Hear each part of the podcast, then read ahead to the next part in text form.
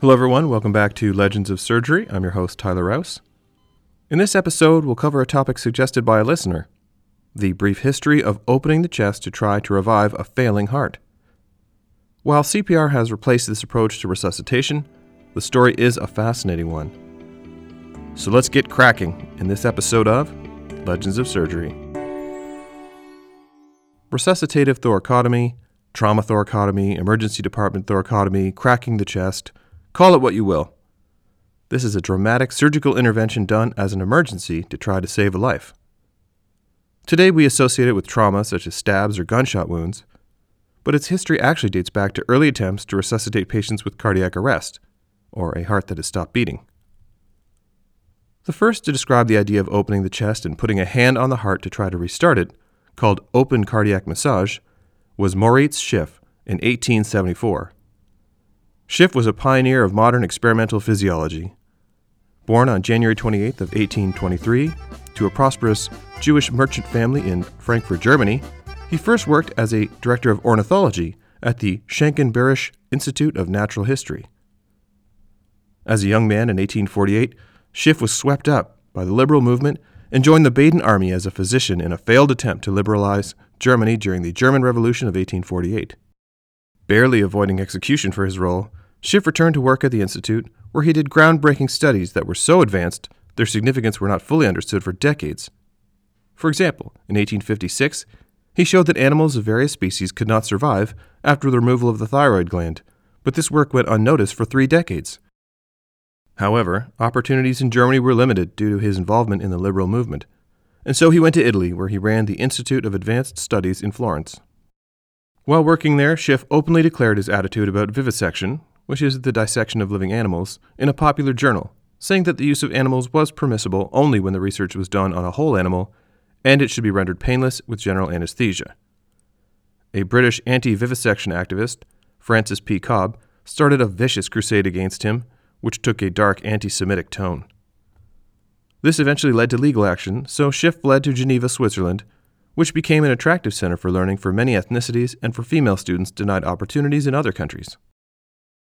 While in Geneva, Schiff returned to work on the thyroid, partly at the request of Dr. Theodore Kocher, see episode 28, the famous Swiss surgeon who operated on thyroids, and showed that a thyroid paste could at least temporarily reverse effects of thyroidectomy leading the way to thyroid replacement therapy. Okay, so let's get to his work on open chest cardiac massage. Schiff, along with Dr. G. Hake, was comparing the effects of ether and chloroform, two different methods of providing anesthesia, in the late 19th century. They published an article in The Practitioner in 1874 in which Hake described how Schiff practiced open heart cardiac massage after cessation of heart function while using chloroform on experimental animals. Schiff is also credited with coining the term artificial circulation. And speaking of credit, Hake initially tried to claim these findings as his own until Schiff challenged him. This idea came up again in the medical literature in 1906 in a paper by Green published in The Lancet called Heart Massage as a Means of Restoration in Cases of Apparent Sudden Death, with a synopsis of 40 cases. In this article, Green described the technique used by Schiff. Quote, the heart is in a vital state favorable to its renewed action when paralyzed by the influence of chloroform on the vasomotor nerves, is demonstrated by Professor Schiff's practice of artificial circulation. He lays open the thoracic cavity and, compressing the passive heart with his fingers, imitates in it the periodic movements of the organ. The circulation is restored, the nerves of the heart recover their force, and the organ finally resumes its spontaneous action. Before long, signs of returning sensibility become apparent the reflex action of the eyelid return, and the animal is now capable of being brought back to the cerebral consciousness. So, this theoretical and experimental model is all well and good, but when did it actually get put into use on real patients? Well, amazingly, the first attempt of open cardiac massage was attributed to German surgeon Paul Niehans in 1880. Dennis Zesas assisted in this operation and described it in 1903. Quote, a 40 year old man was operated for a goiter before the start of the operation, cardiac arrest. After unsuccessful attempts with artificial respiration, a resection of the ribs was carried out and the heart exposed. The heart indeed became firmer after massage, fibrillated. Normal contractions, though, no longer occurred. So this attempt, maybe not surprisingly, was not successful. The next recorded attempt occurred a couple of decades later, in 1898, by French surgeon Theodore Tuffier. Quick side notes about Tuffier. His main area of research was in cardiovascular surgery.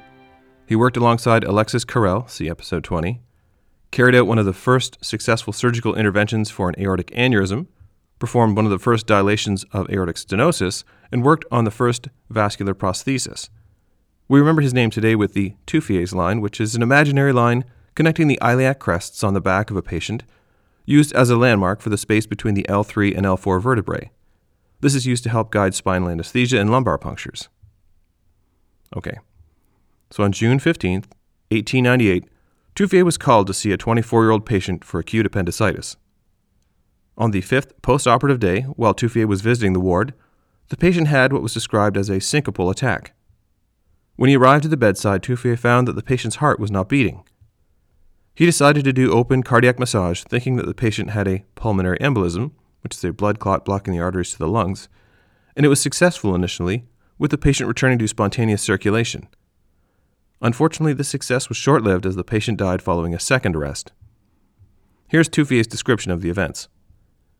Quote, it was hard for us to let die of mechanical accident a young man of whom all the rest of the organ systems appeared normal, while we may have had a means, for which it is true we had only experimental approval, to bring him back to life. My hesitation was of short duration. I rapidly made an incision in the left third intercostal space, and, taking off the pericardium with the index finger, I exercised rhythmic compressions of the ventricular region for one or two minutes. The heart undulated at first irregularly, then truly contracted. The pulses returned. The patient took some deep inspiration. His eyes opened wide, his pupils contracted. Of course, the idea of operating on a heart, even in an emergency, was considered verboten. In the words of the famous Theodore Billroth, see episode 39, quote, the surgeon who should attempt to suture a wound of the heart would lose the respect of his colleagues. In the early 19th century, the prescribed treatment for cardiac wounds was absolute quiet, the application of leeches, venesection, which is opening the veins to bleed the patient, and the passage of a catheter or a sound into the wound for the evacuation of fluid from the pericardial cavity. Here was the state of surgical opinion on cardiac surgery at the dawn of the 20th century, according to Stephen Paget, in a chapter on Wounds of the Heart in the text The Surgery of the Chest, written in 1896. Quote, Surgery of the heart has probably reached the limits set by nature to all surgery. No new method and no new discovery can overcome the natural difficulties that attend a wound of the heart. Now, for those of you whose ears pricked up at the name of Paget, you are not mistaken. While Stephen Paget was an English surgeon, himself famous for his seed and soil theory of metastases, which is the idea that cancer cells exhibit preferences when metastasizing to organs, his father was the even more famous Sir James Paget. Paget's disease of bone, Paget's disease of nipple, and extramammary Paget's disease are all named after him, among other things. All right. So in 1896, when Stephen Paget was boldly stating that surgery of the heart could go no further, the very first successful repair of a cardiac injury, in this case a stab wound, was performed by Ludwig Rehn, a landmark event in the history of cardiac surgery. First, let's meet the surgeon. Ludwig Rehn was a German surgeon born on April 13, 1849, in the village of Allendorf.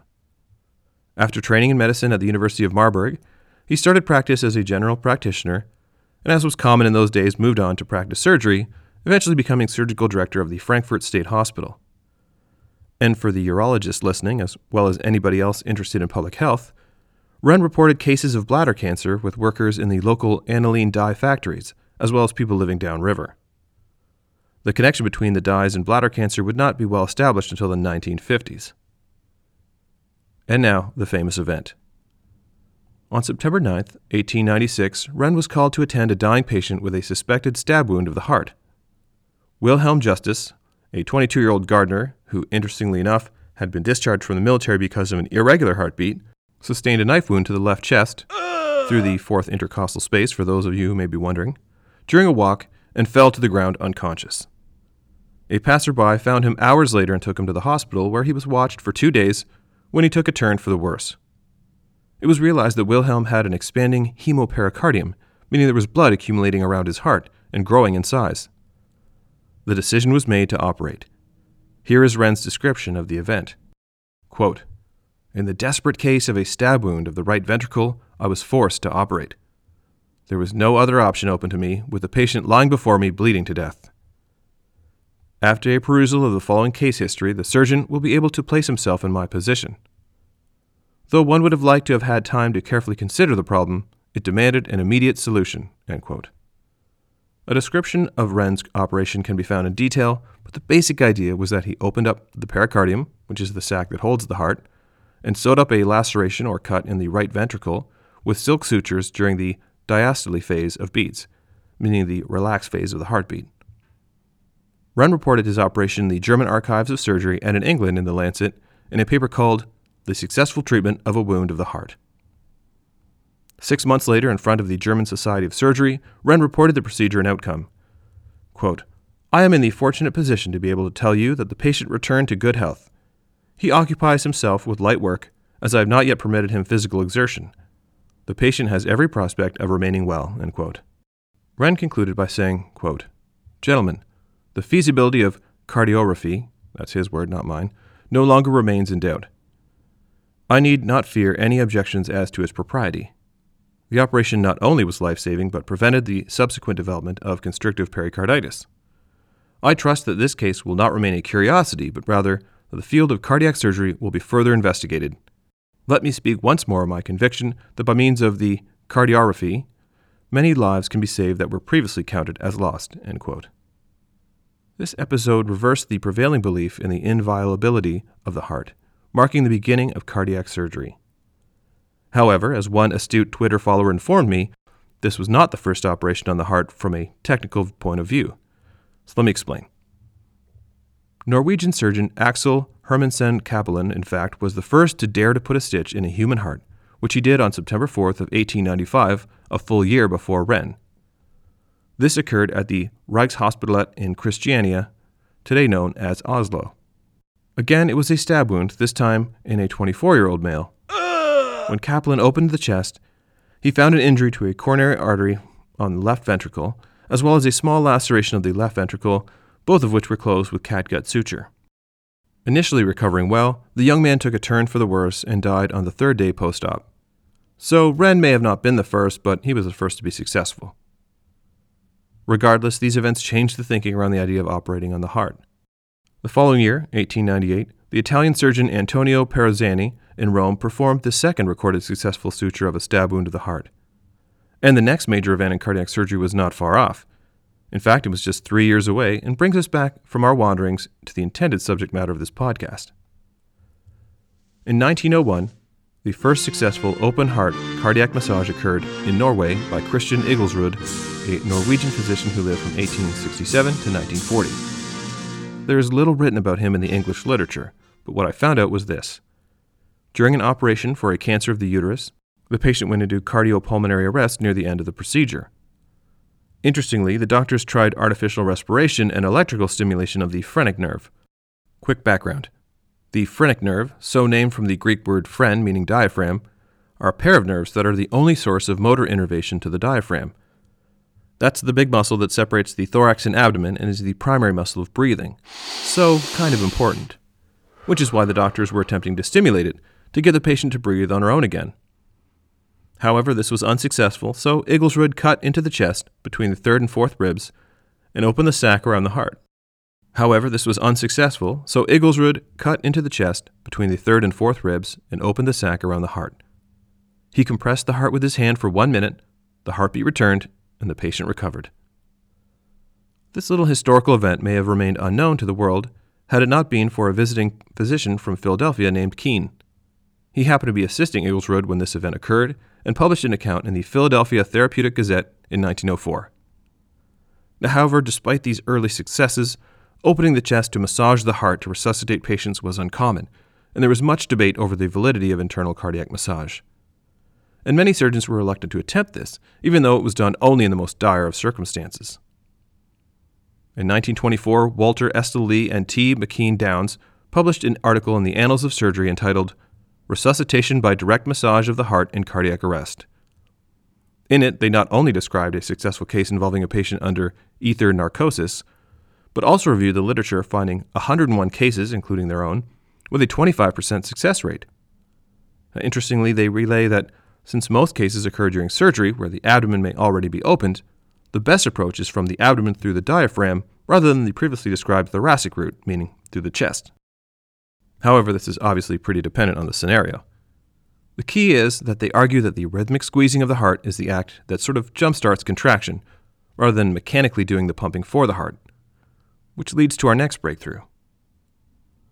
In the 1930s, electric power companies began to fund research for scene of accident resuscitations. With the desire of the public to have their homes and offices rewired for the marvel of electric lighting, and the subsequent rush to string more wire, many utility linemen were getting electrocuted. Now, somebody noticed that this often involved small jolts of electricity followed by sudden death from ventricular fibrillation.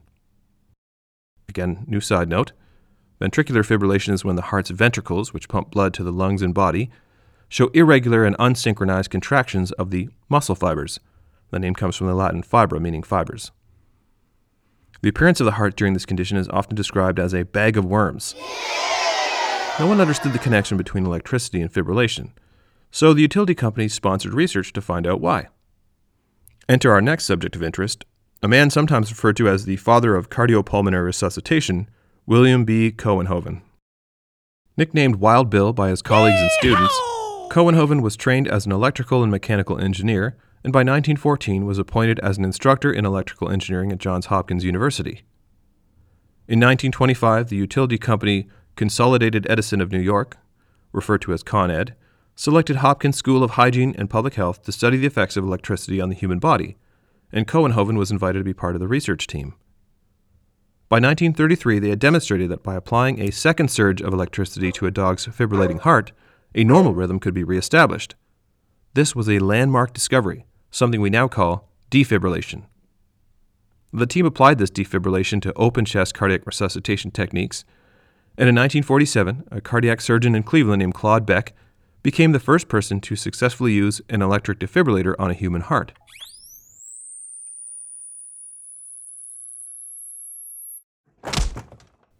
While operating on a 14 year old boy, known only as RH, with a pectus excavatum, which is a deformity causing the chest to appear caved in, the boy went into ventricular fibrillation near the end of the procedure.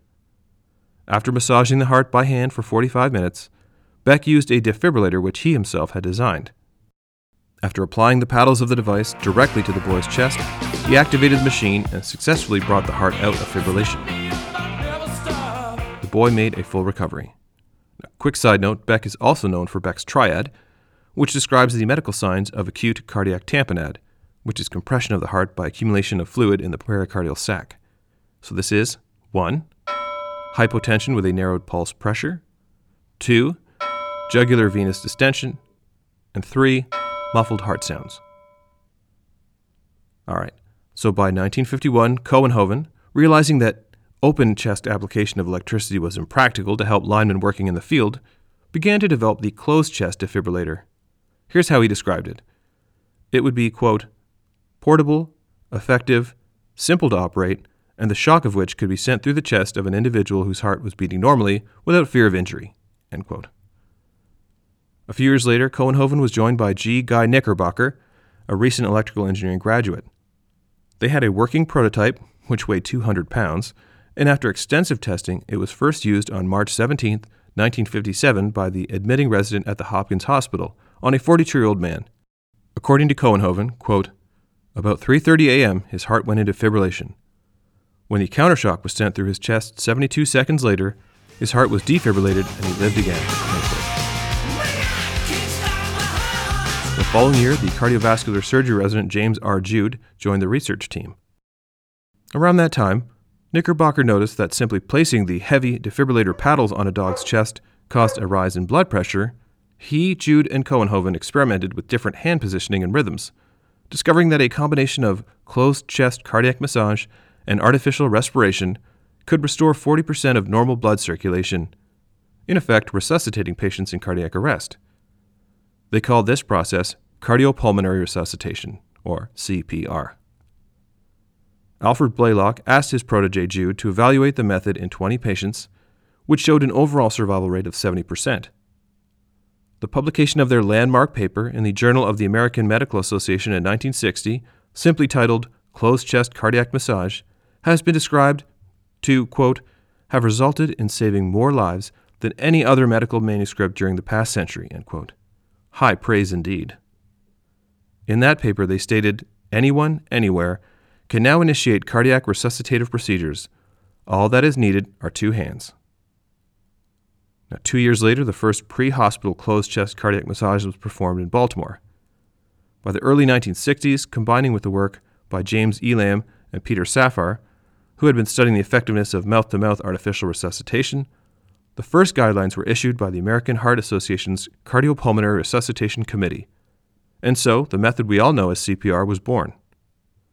In an interview looking back on these events, cardiothoracic surgeon Jude said the following quote, The development of CPR was a group effort. You have to understand that before this and defibrillation, the only way to save a patient going into cardiac arrest was for a thoracic surgeon to open the chest and physically squeeze the heart, sometimes repeatedly, so that we used to joke that some patients needed a zipper. Now, as entertaining as that statement is, things are never quite that simple. In fact, the idea of a closed heart massage dates back at least to the mid 1800s, but fell out of favor only to be rediscovered in a sense by the events we just covered. One of the oldest methods of artificial ventilation was to apply pressure manually to the chest at regular intervals, which is essentially what CPR is now. There's an early description from a paper by Henry Robert Silvester, an English physician in the British Medical Journal, published in 1858 under the title A New Method of Resuscitating Stillborn Children and of Restoring Persons Apparently Drowned or Dead. This became known as Silvester's method. Amazingly, the paper is available online and I've read it. Silvester works out his method by experimenting on dead bodies and measuring the volume change of the lungs with a column of liquid. Here's a description of his method. 1. To adjust the patient's position. Place the patient on his back with the shoulders raised and supported on a folded article of dress. 2. To maintain a free entrance of air into the windpipe. Draw forward the patient's tongue and keep it projecting beyond the lips. If the lower jaw be gently raised, the teeth may be made to hold the tongue in the required position. Should it be found necessary, the tongue may be so retained by passing a handkerchief under the chin and fastening it over the head. 3. To imitate the movements of deep respiration. Raise the patient's arms upwards by the sides of his head and then extend them gently and steadily upwards and forwards for a few moments. This action enlarges the capacity of the chest by elevating the ribs and induces inspiration. Next, turn down the patient's arms and press them gently and firmly for a few moments against the sides of the chest. This action diminishes the cavity of the thorax and produces a forcible expiration. Repeat these measures alternately deliberately, and perseveringly 15 times in a minute.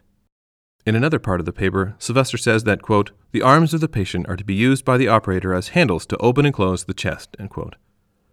So basically, the rescuers flap the arms of the poor unconscious victim. Out of curiosity, I compared this flap rate, 0.25 flaps per second, and found that it is particularly slow, even compared to some of the slowest flying birds. Also, there is an amazing amount of data published on wing beat frequency of a huge number of bird species. Side note Henry Silvester is also known for a somewhat stranger idea. In The Lancet in 1885, he published an article called On Life Saving from Drowning by Self Inflation. Let me explain. Referencing air sacs in fish and birds used to create buoyancy in water and air, respectively, Silvester suggested self inflation. By this, he meant to introduce air into the tissues under the skin, a medical condition known as subcutaneous emphysema, by intentionally puncturing the mucous membranes of the mouth at, quote, the angle formed between the gum of the lower jaw and the side of the upper lip or cheek, about opposite the first molar tooth of the lower jaw, end quote. The instrument used to make the puncture, which he suggests could be a penknife or even a sliver of wood, should be passed down a short distance down the neck. I know. Then the person should close the mouth and nose and make a succession of forcible expiratory efforts when the air contained in the cavity of the mouth will pass freely into the subcutaneous tissue of the neck. The idea was to inflate the soft tissues of the neck and upper chest, essentially creating a life vest made out of your own skin while you're still wearing it. Silvester even measured the amount of air which the skin of the average neck is capable of holding, which he found was enough to support 10 pounds, which is amply sufficient to support the body immersed in water. He also estimated that this would take less than three minutes to inflate yourself and could be maintained by putting a finger in the hole in your mouth or keeping your mouth distended with air. I know it's not really related to the narrative here, but how can I pass up on telling you that story? So, Silvester's method of resuscitation at the time was only considered as a side product of efforts to improve artificial respiration. There were additional sporadic reports, mostly out of Germany in the late 1800s, and one of the more frequently cited names is the surgeon Franz Koenig, who developed a technique of external cardiac massage which he described in his general surgery textbook published in 1883. He proposed compression of the heart region as an alternative to the ventilatory procedures used in the operating room at the time. Koenig's surgical resident, Friedrich Maass, published a report of two cases of successful resuscitation from chloroform syncope on March 21st of 1892. This was the first successful performance of external cardiac massage, especially important as chloroform syncope, meaning sudden cardiac arrest during chloroform anesthesia, was generally fatal. Maass used Koenig's technique, but greatly increased the rate from 30 to 40 chest compressions per minute as per Koenig to 120. a quick side note the current recommended rate is between 100 and 120 per minute, which may explain why Maass was successful. There are entire playlists of songs to help people remember the beat, but Staying Alive is frequently recommended as it has 103 beats per minute and the name is quite apropos. The closed chest technique, which was called the Koenig Maass external cardiac massage, continued to be used in Germany for a couple of decades following this report, but by 1920 it was no longer in fashion. And as it was published in German and the, a little bit in the French literature, it did not get taken up in the English speaking world. Since most cardiac arrests, or at least the witness kind, happened in the operating room, frequently due to anesthesia, surgical options were favored. And so closed chest cardiac massage fell into oblivion until the work of Kouwenhoven and colleagues. Well, there's one exception in the English speaking medical world, which I had referred to in a previous episode on Crile, which is episode number 44 to be exact. He advocated combined use of insufflation of air into the trachea, intravenous epinephrine, abdominal compression, and closed chest cardiac massage with excellent results in 1906. But he received no support, and it is only in hindsight that we recognize his brilliance. Of course, resuscitative thoracotomy, meaning to crack the chest in the case of injury to the heart, lives on in trauma patients, a tradition dating back to the late 1800s, as we covered, with some of those earliest pioneers operating on stab victims, brave enough to go where no man had gone before the human heart. Now that wraps up another episode of Legends of Surgery. I hope you enjoyed it. In the next episode, we're going to go a bit further back in time to 16th century France, Ambrose Paré, and the beginnings of modern surgery in Renaissance Europe, a topic I've been promising to cover for quite some time. I'm pretty excited about it, and I think it's going to be very interesting. In the meantime, please rate the podcast on iTunes or wherever you download episodes and leave a comment there, or follow me on Twitter at Surgery Legends, like us on Facebook at Legends of Surgery, or send an email to legendsofsurgery at gmail.com. I'd love to hear from you about your thoughts on the podcast or ideas for future episodes. And as always, thanks for listening.